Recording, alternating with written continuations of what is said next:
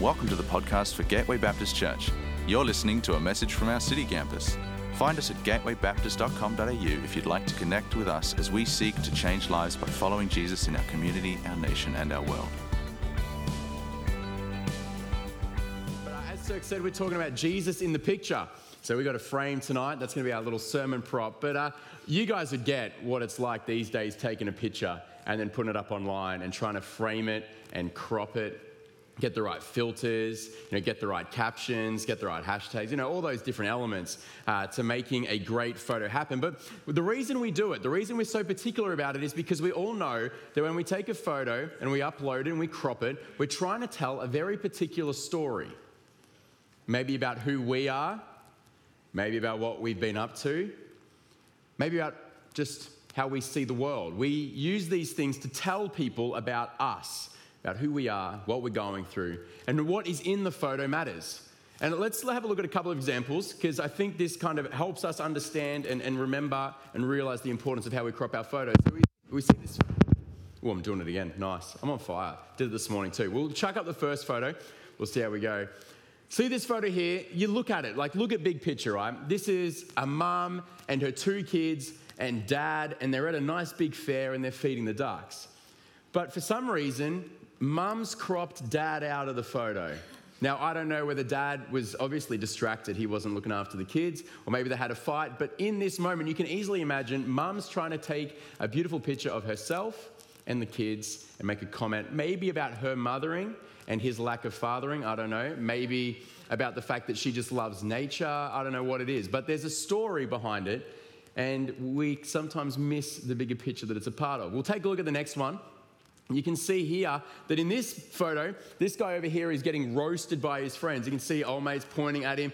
She's got an opinion too. And I'll be honest, it's probably about his haircut. Look at it. Like the shaved sides. I think he's gone a little too high. And he's obviously feeling a little bit dejected about the whole experience. Understandable, right? Like when people pick on your haircut like that. But it would be easy for him to take this photo, crop it, and talk about how he's like reflecting on the weight of human existence, you know, just like how I reflect on my uni assignments, you know, like all this kind of stuff. He could easily try and craft this image where instead of people realizing his friends hate his haircut, he's making a statement about how deep and reflective and pensive he is as a person, you know? Like it's easy to try and recreate a story, change it. If we go to the next slide, we'll see even here. You know, we've all seen these kind of photos where we're in a big volleyball competition and old mate has absolutely killed it.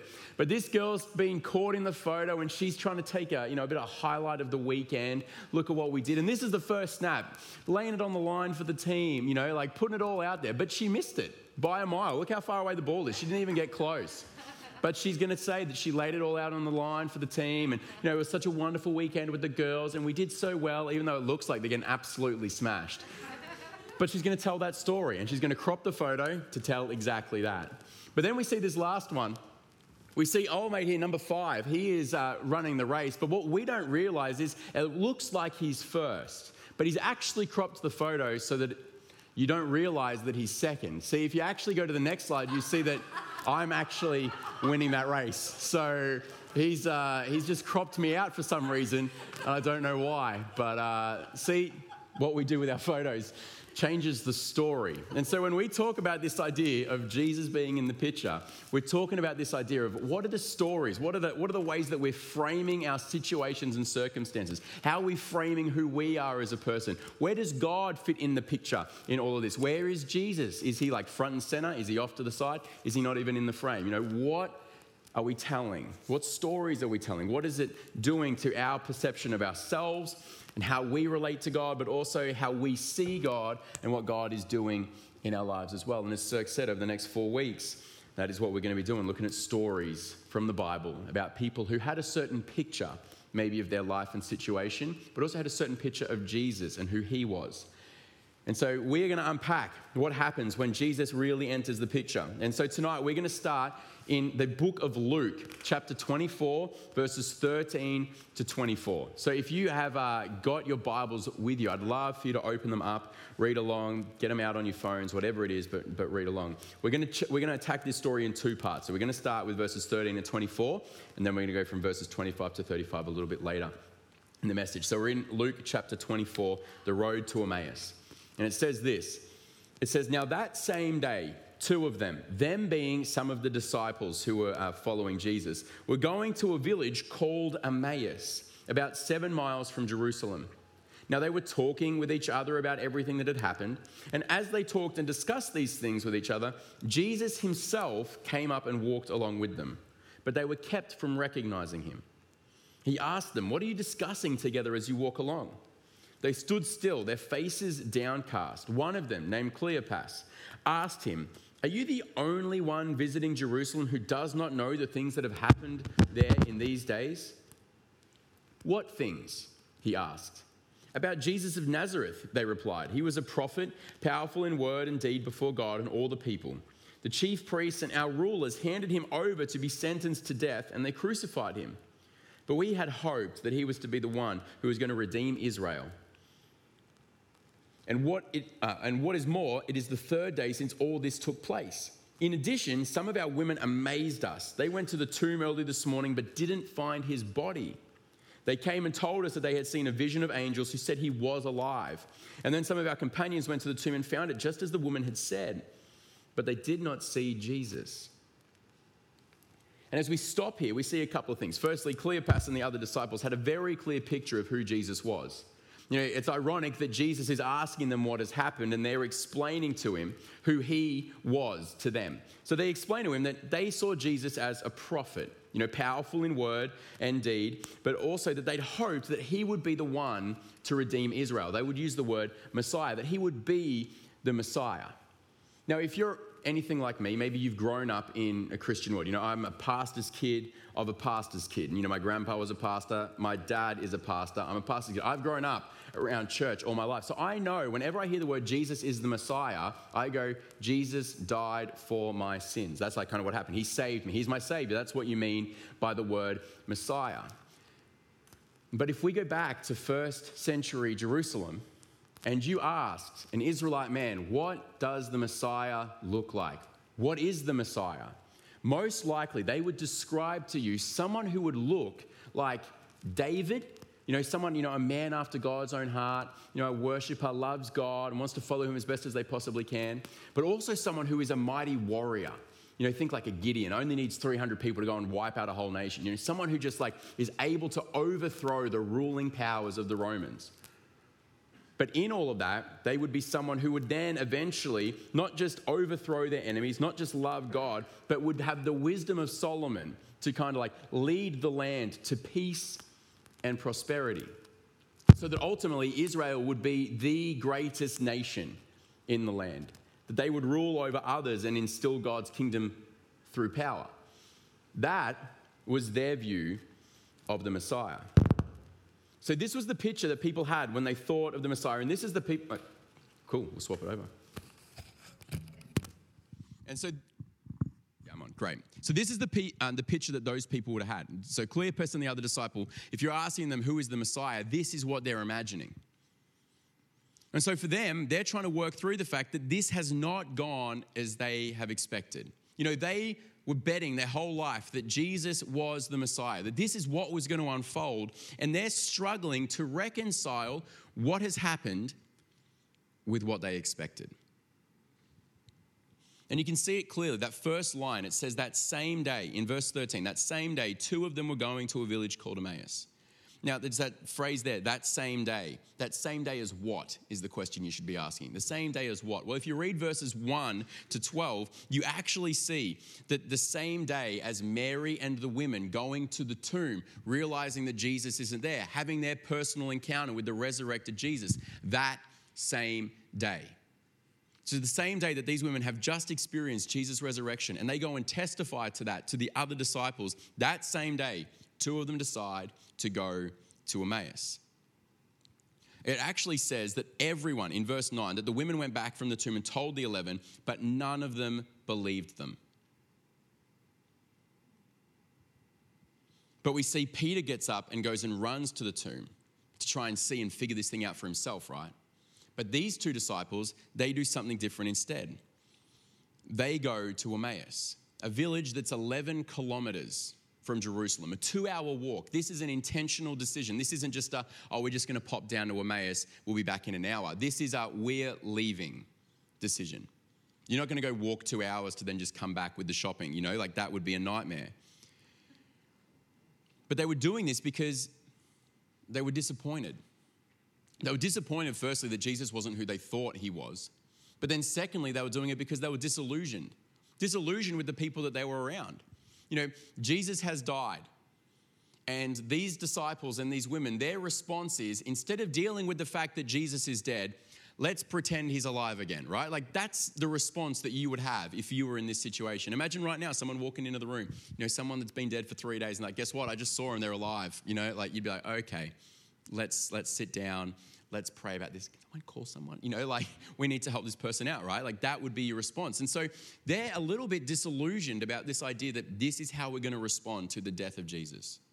Instead of just dealing with the fact that maybe he was another failed Messiah, we're going to pretend like he's alive again. And so for them, they're out. See, the road to Emmaus is not just a decision for them to just go somewhere different. They're not going for a holiday. This is a decision where they're saying, we are walking away from our faith, we're walking away from the other followers of Jesus, and we're going to go somewhere else and figure this out on our own. That is what they're doing. And this story, I believe, speaks really powerfully to our current culture. In fact, so much so that I found this quote by Belgian theologian Edward Schillebeeckx. It's an incredible name to try and spell. You can have a crack, but you'll see it at the end of the quote. But it says that uh, he was asked this question once If you had to submit one biblical text that you felt named our faith situation today, what would that text be? His answer was this the disciples walking on the road to Emmaus on Easter Sunday. He then went on to explain himself in words to this effect. See, the disciples walking towards Emmaus are deeply discouraged. Their once firm faith has been shattered, but they are walking with Jesus and yet are unable to recognize him. The situation of today's Christians in our secularized, secularized cultures is basically the same.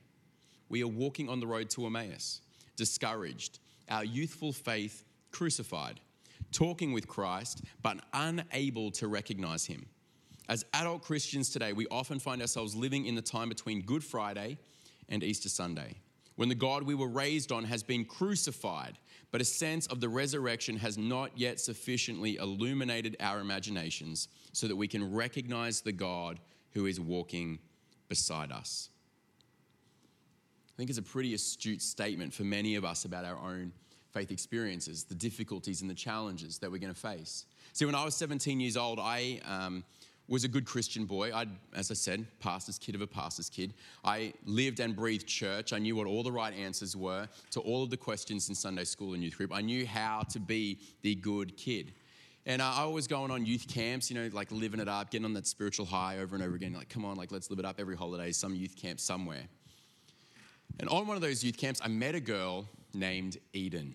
And uh, she was a Christian girl. She was obviously coming on Christian camps, and eventually we kind of connected, and you know, love took uh, uh, you know took off, and we decided to start dating. And she was the first girl I ever said, "I love you too," and you know all of that beautiful stuff that uh, a great teenage relationship is made up of. You know, lots of highs and then devastating lows, all of that kind of stuff. The emotional roller coaster uh, of those years. But in our relationship, there was a couple of moments in particular that were quite uh, difficult to navigate. The first was probably a couple of months in uh, to our relationship. We'd been dating maybe three months, but she lived an hour and a half apart, so we'd only see each other every two weeks or something like that. And uh, she called me one night, which was standard. We would call pretty regularly because of the distance. And uh, we had to use the home phones because mobiles weren't like super popular and it still cost a lot of money to make a, like a mobile phone call. So we just called on the home phone, uh, which was always fun. And uh, one night she calls me and she's like, Look, Ben, I've, I've got to tell you something. I'm like, Okay, sure. Like, what is it? And she said, Look, on the weekend I was at a party, I had a couple of drinks, and I may have kissed another guy. I was like, Oof. 17 year old, right? Like, that's devastating. Like, that's, uh, whatever, you know, right? You're like, why would this happen? But, you know, as a good Christian, you know you're meant to forgive people, right? So I'm like, obviously, this isn't ideal, but I'll forgive you. Let's not let it happen again, right? And she's like, okay, I won't let it happen again. Like, fair enough. A couple more months go by, and uh, then I get another phone call again one night. And she's like, Look, I have something to tell you. And it's like, Oh, great, not this sentence again. This can't be good. And so she says, Look, again, I went to a party on the weekend, had a couple too many drinks, and I kissed another guy again. I was like, Oh, two, two times now. Like, it's like, oh, my heart. I can't deal with it. And while I look so tough with all my tattoos, I'm, I'm quite soft on the inside, right? So, like, it's like, that really hurt. But I said to her, Look, I play by baseball rules. It's three strikes and you're out, but that's two. That's two. You've got one left, right? That's it. One left.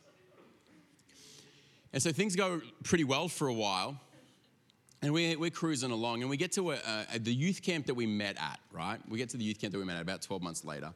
And um, we're getting there, we're hanging out, but things are weird. Like something's off. Like just something's a little bit ah, I don't know what it is. And I'm like, you know, her brothers are on camp for the first time. Like, maybe it's that, maybe that's thrown off the game. Then I thought, well, actually, I am pretty annoying. Like, people tell me that regularly. So, like, maybe it's me. And she's like, well, great, five days of this guy. Like, that's too much. I like that whole two weeks between visits kind of thing. Like, maybe that was what it was. But we get to the end of the camp, and I have a one day break between that camp and a second youth camp. Yeah, that's right. That's how much I loved youth camps. I was going on two back to back. I had a one day break in between.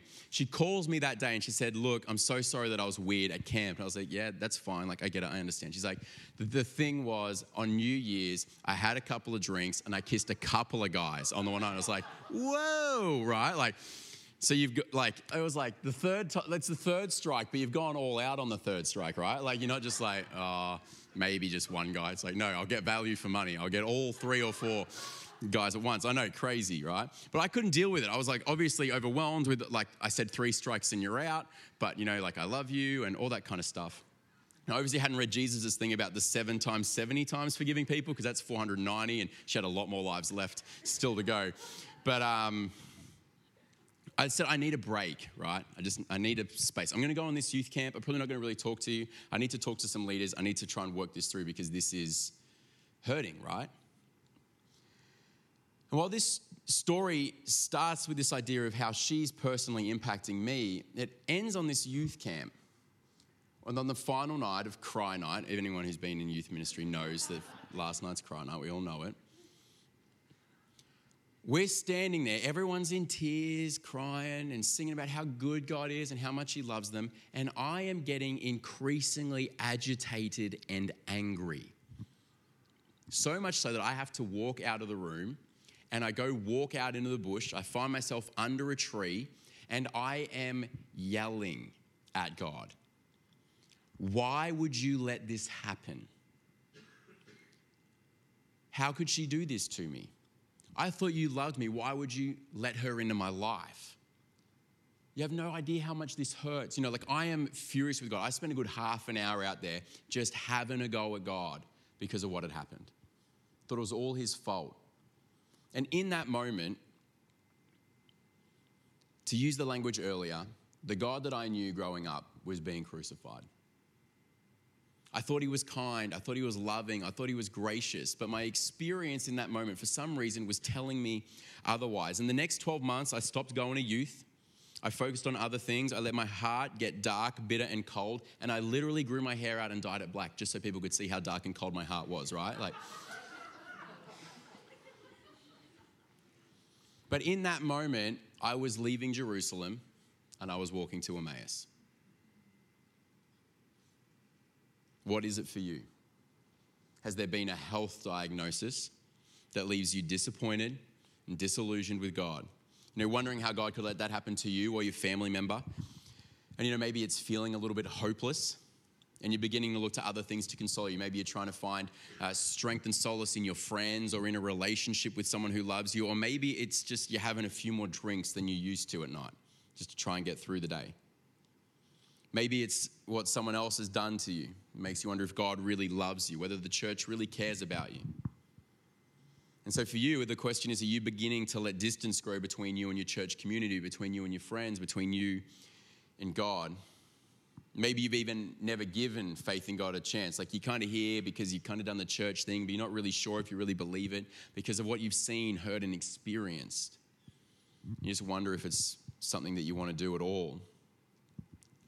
But I'm sure that there's some of us here tonight who are finding ourselves on the road to Emmaus.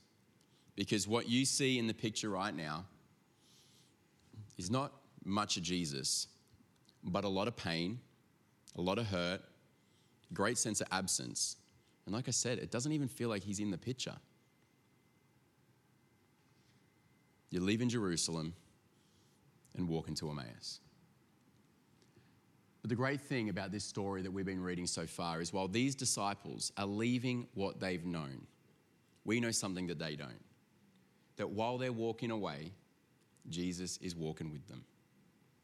And so I want to jump back into the passage to see what happens when Jesus really enters the picture for them. So you want to jump back in, it's Luke 24. Now we're going verses 25 to 35, and it says this It says, He said to them, How foolish you are, and how slow to believe all that the prophets have spoken. Did not the Messiah have to suffer these things and then enter his glory?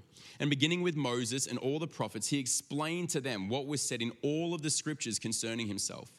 And as they approached the village to which they were going, Jesus continued on as if he were going farther.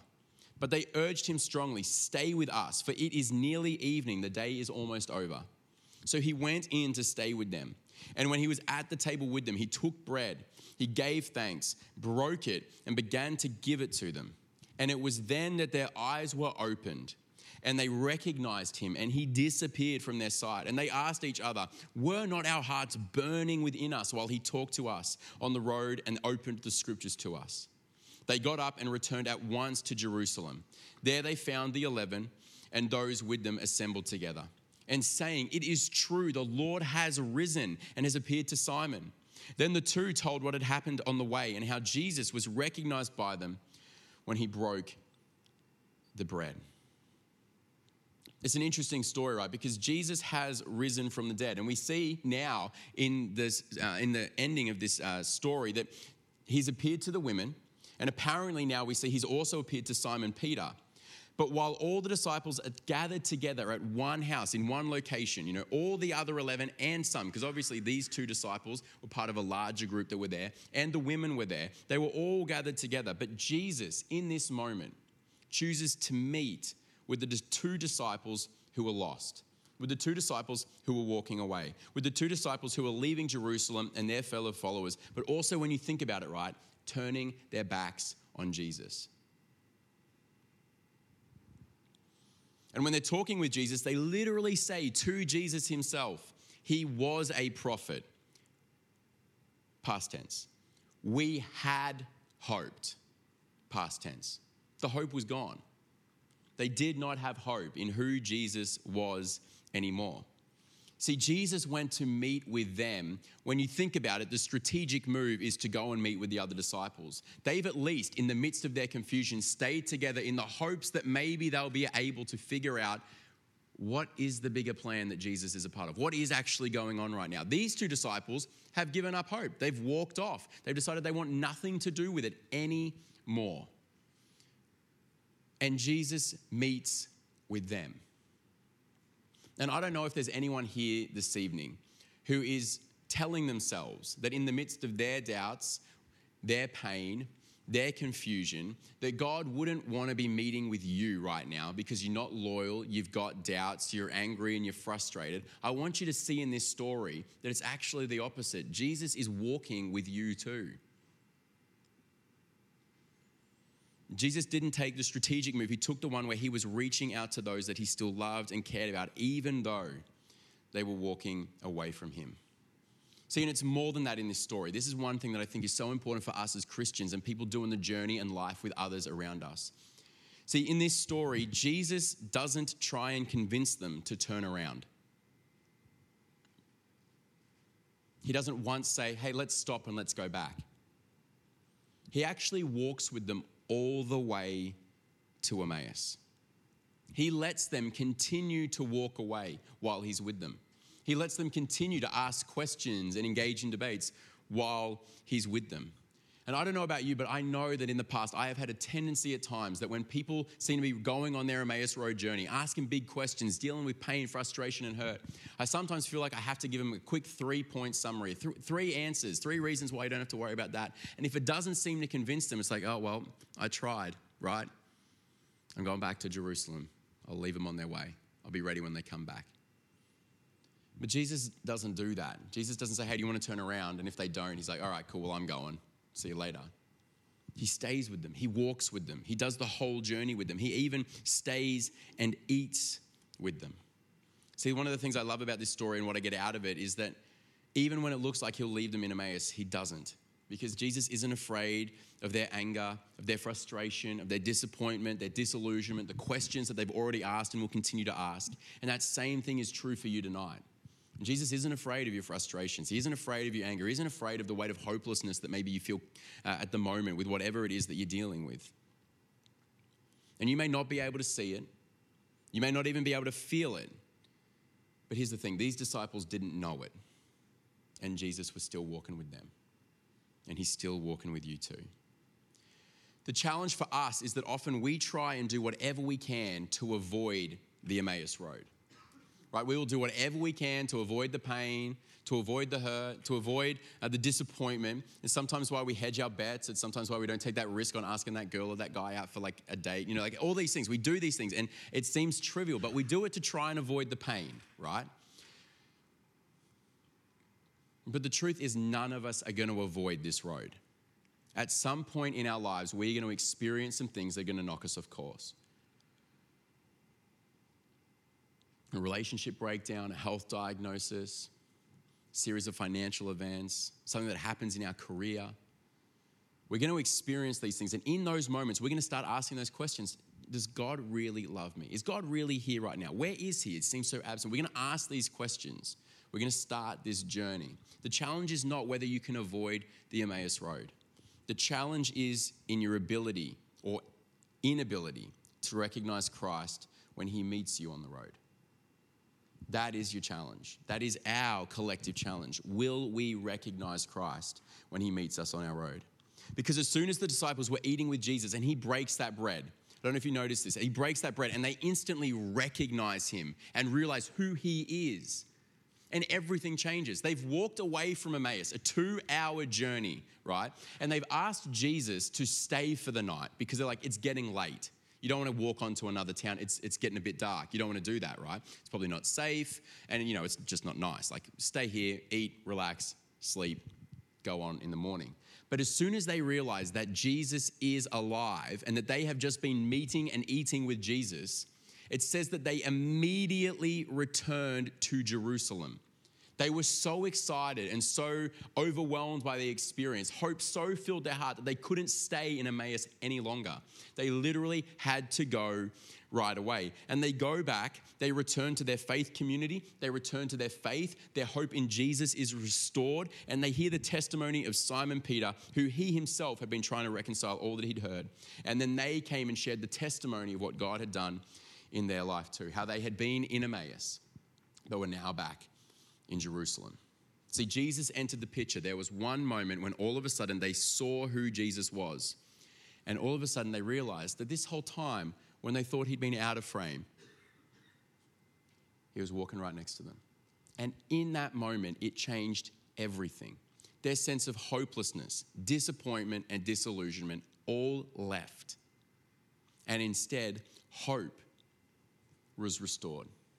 See, when Jesus enters the picture. Hope enters the picture. Hope, in this case for them, that the Messiah had actually come. Hope for them and us that death has been defeated. Hope that something even greater than they had originally imagined was happening. And that same hope that existed for them then exists for you now. See, 18 months after I'd spent that night under the tree yelling at God, I somehow found myself at a Bible college camp, right? Now, if you think youth camps are like, woo, Jesus times, like Bible college camps are next level again, right? Like they're just, everyone's there like, oh, I just want to do ministry and mission. So they're just like, yes, Jesus all the time. Like it's just nonstop worship. I don't even think there's food on those things. Like it's crazy, right? But I found myself there for some unknown reason. See, I'm still on my Emmaus Road experience. My hair's even longer and even darker. I've started to get tattoos and piercings. You know, like I'm a mess, right? Like, obviously, that's what's going on. Uh, but it's interesting, isn't it? And it's something that's worth noting that people can be in church or be in Bible college and still going on an Emmaus Road experience. And that's okay. That's great, even. But we need to remember that sometimes people are sitting here amongst us who are just struggling and wrestling and going through some difficult times, even when it seems like they're here every week, they're a life group every week, they're at our worship nights, you know, all of these extra things, they can still be wrestling and struggling in the midst of that. But for me, I got to the last night of this camp, this Bible college camp, and this was my dinner with Jesus moment, right? This was where Jesus broke the bread, and I realized, holy moly, everything is different. There was a lot that happened on this night, but one of the things that was really important was that through the whole 18 months, I'd felt like God had left me. In fact, I probably was being revisionist in my history and going, you know what, maybe God was never in the relationship. I wonder actually how long God has been out of my life because he wouldn't have let this happen if he was in it. You know, like you start doing that whole thing of like, it's not just these last 18 months, it's the 18 months before that. And maybe it's been five years. You know what, maybe it was because I forgot to read my Bible when I was six that one day. You know, like he decided, no, I'm out. Like maybe that was the moment. You start just changing history because of what you're currently experiencing. And so when I was being prayed for that night, there's this one moment in particular where one of the girls I was in class with, she said, Ben, I've got a picture for you. I just want to share it with you. I said, sure, go for gold. She said, I feel like the picture is this. There were nights when you were in your bed, you know, crying and in tears. And I was like, yeah, yeah, okay, that happened. I pretend like it doesn't, but it does, you know, like it happened a couple of times while I was sad about it. Yes. She's like, those nights, and you felt like God was completely absent and alone and he didn't care about you or anything like that. I was like, yeah, that's exactly what I felt. That's what I thought. It's how it's felt for a while now. She said, the picture I got is that actually on those nights when you were lying in bed in tears, Jesus was sitting next to you, a hand on your shoulder, just wanting to wipe away the tears and tell you everything was going to be okay. And literally in that moment, it reframed things all of a sudden Jesus went from being out of the picture to back into the picture. What did it actually mean for my life if Jesus had actually never left? What if he was actually closer than he'd ever been before and I just didn't even realize it? What if I was going on the Emmaus Road and he'd been walking with me this whole time and I just couldn't recognize him because I let my disappointment and my disillusionment keep me from seeing him? Because as I've looked back over those 18 months from when it all blew up and I had that night yelling at God under that tree to when I had my meeting and dinner with Jesus, I can look back and see time and time again how He was walking with me through that. You know, in particular, I had friends who were incredibly faithful and good influences in my life when I was a horrifically terrible influence on theirs. Whatever I could do to be disruptive and destructive was basically my aim. You know, like that was who I was. I wasn't, I wasn't a jerk for a polite term for what I really was. I had moments where I was given opportunities to do things that would have drastically changed the trajectory of my life. And for some reason, for no real reason, I just said no. I got given the opportunity at the end of year 12 to go to Bible college, for, and I said yes for no real reason other than I wanted to live with my best mate. And for some reason, I didn't drop out of Bible college halfway through and ended up on that youth camp because I just didn't care about it anymore. But I was like, well, I guess I'll go to camp. You know, it could be fun. But all of those things, Jesus was walking on the road with me, guiding me, answering my questions, giving me some guidance, even when I hadn't asked for it. See, that was when things changed because Jesus entered the picture for me. And I don't know what your situation is here tonight, but what would it look like if Jesus entered into the picture? In fact, what do you think his reaction is going to be to you maybe venting some of these things, asking some of these questions, telling him how you really feel, or admitting that maybe you have been walking away? For many of us, you probably think he's going to be cold, calculating, angry, frustrated, disappointed in you, the same way you've been disappointed in him. But there's a picture painted by uh, Caravaggio called The Supper at Emmaus and you probably see it on your, um, if you got one of those uh, but it's going to be on the screen behind me, that I think summarizes pretty well who Jesus is and how he interacts with us on the road to Emmaus. I don't know if you can see it there, but the guy to his left is pretty animated. That's a double, that's an open, like double open arms asking a question. That's not someone who's like, Jesus, what do you think about like he's he's pretty animated about it. Old mate there has got two hands on the chair. He looks like he's about to stand up and go at jesus you know? He's not happy about it either. And old mate's really up in his grill. I'm hoping that he's the server because otherwise he's really close as well. But look at jesus in the midst of that. Does he look fazed? Does he look angry or disappointed?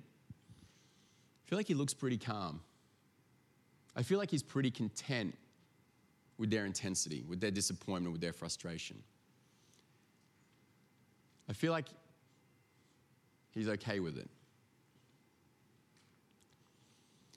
And I think that's how he's going to respond to you tonight, if that's what you're going through as well. You know, maybe for you, you are going through that health crisis and you felt disappointed and hopeless and frustrated by it all. But what it look like for you to find hope again is you remember that Jesus is not just your healer, which gives you hope for healing, but he's also your comforter in the midst of the pain and the hurt and the struggle. You know, what does it look like for you when you realize that you know, you feel like you're a long way from home. You feel like you're, you might be all the way in Emmaus, and you're like, Ben, I don't know if there's another town past Emmaus, but I might be there. I don't know if that's a thing, but I might be there, right? You feel like you're that far away from where you would like to be. How does it give you hope to know that Jesus is your Redeemer, your forgiver? He loves you, and He just wants you to come back home. Maybe some of you are consumed by hopelessness about your career or your financial position or your future. But what does it mean to see that hope in Jesus is able to be had because He is your provider? He knows what you need before you need it.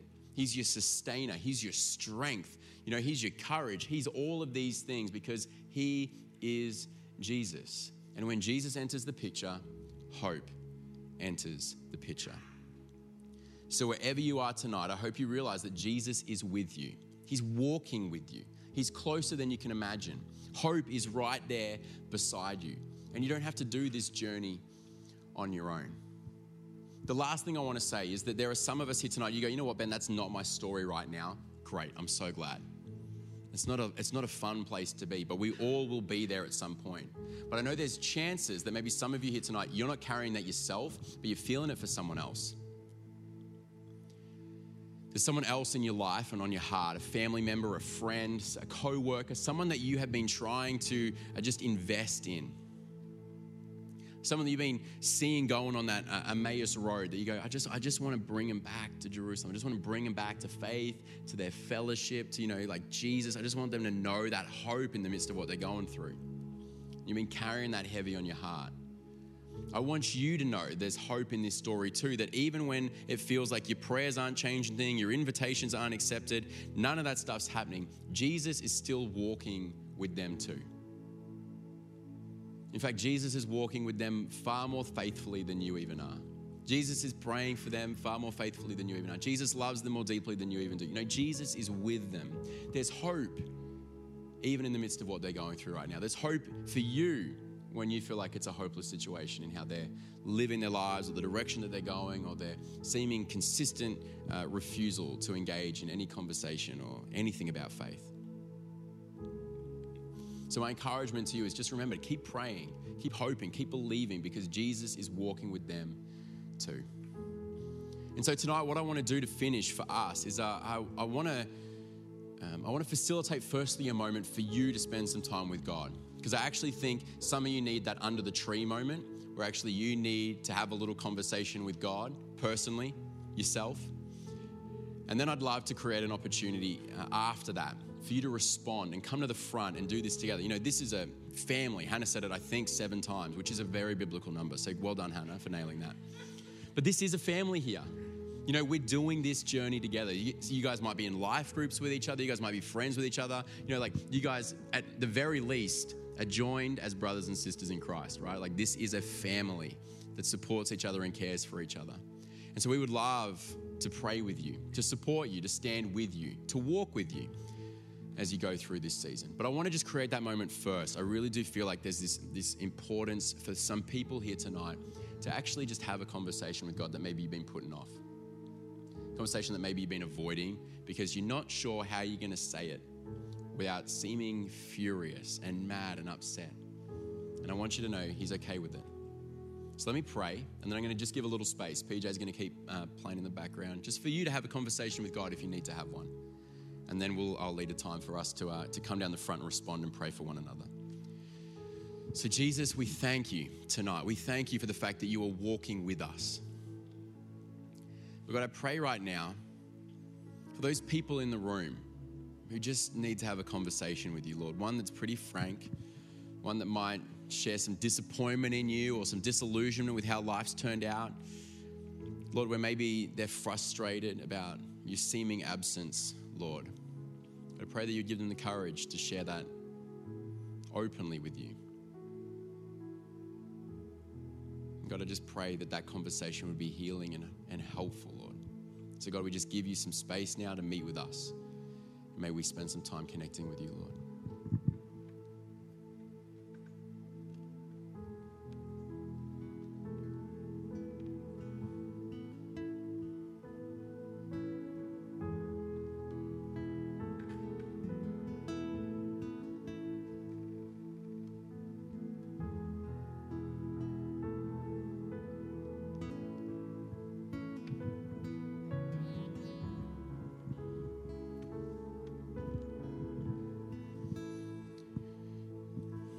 Thank you for meeting with us right now, Lord. And I just thank you for those conversations that are being started uh, with you, Lord, where people are just sharing just how they're feeling, what they're going through.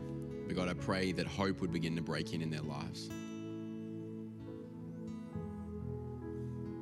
Lord, give them courage to continue to just share with you what's really going on in their hearts. The tough stuff, not just the good stuff, Lord. We pray this in your name. Amen. Hey, let's stand to our feet. We're going to sing together.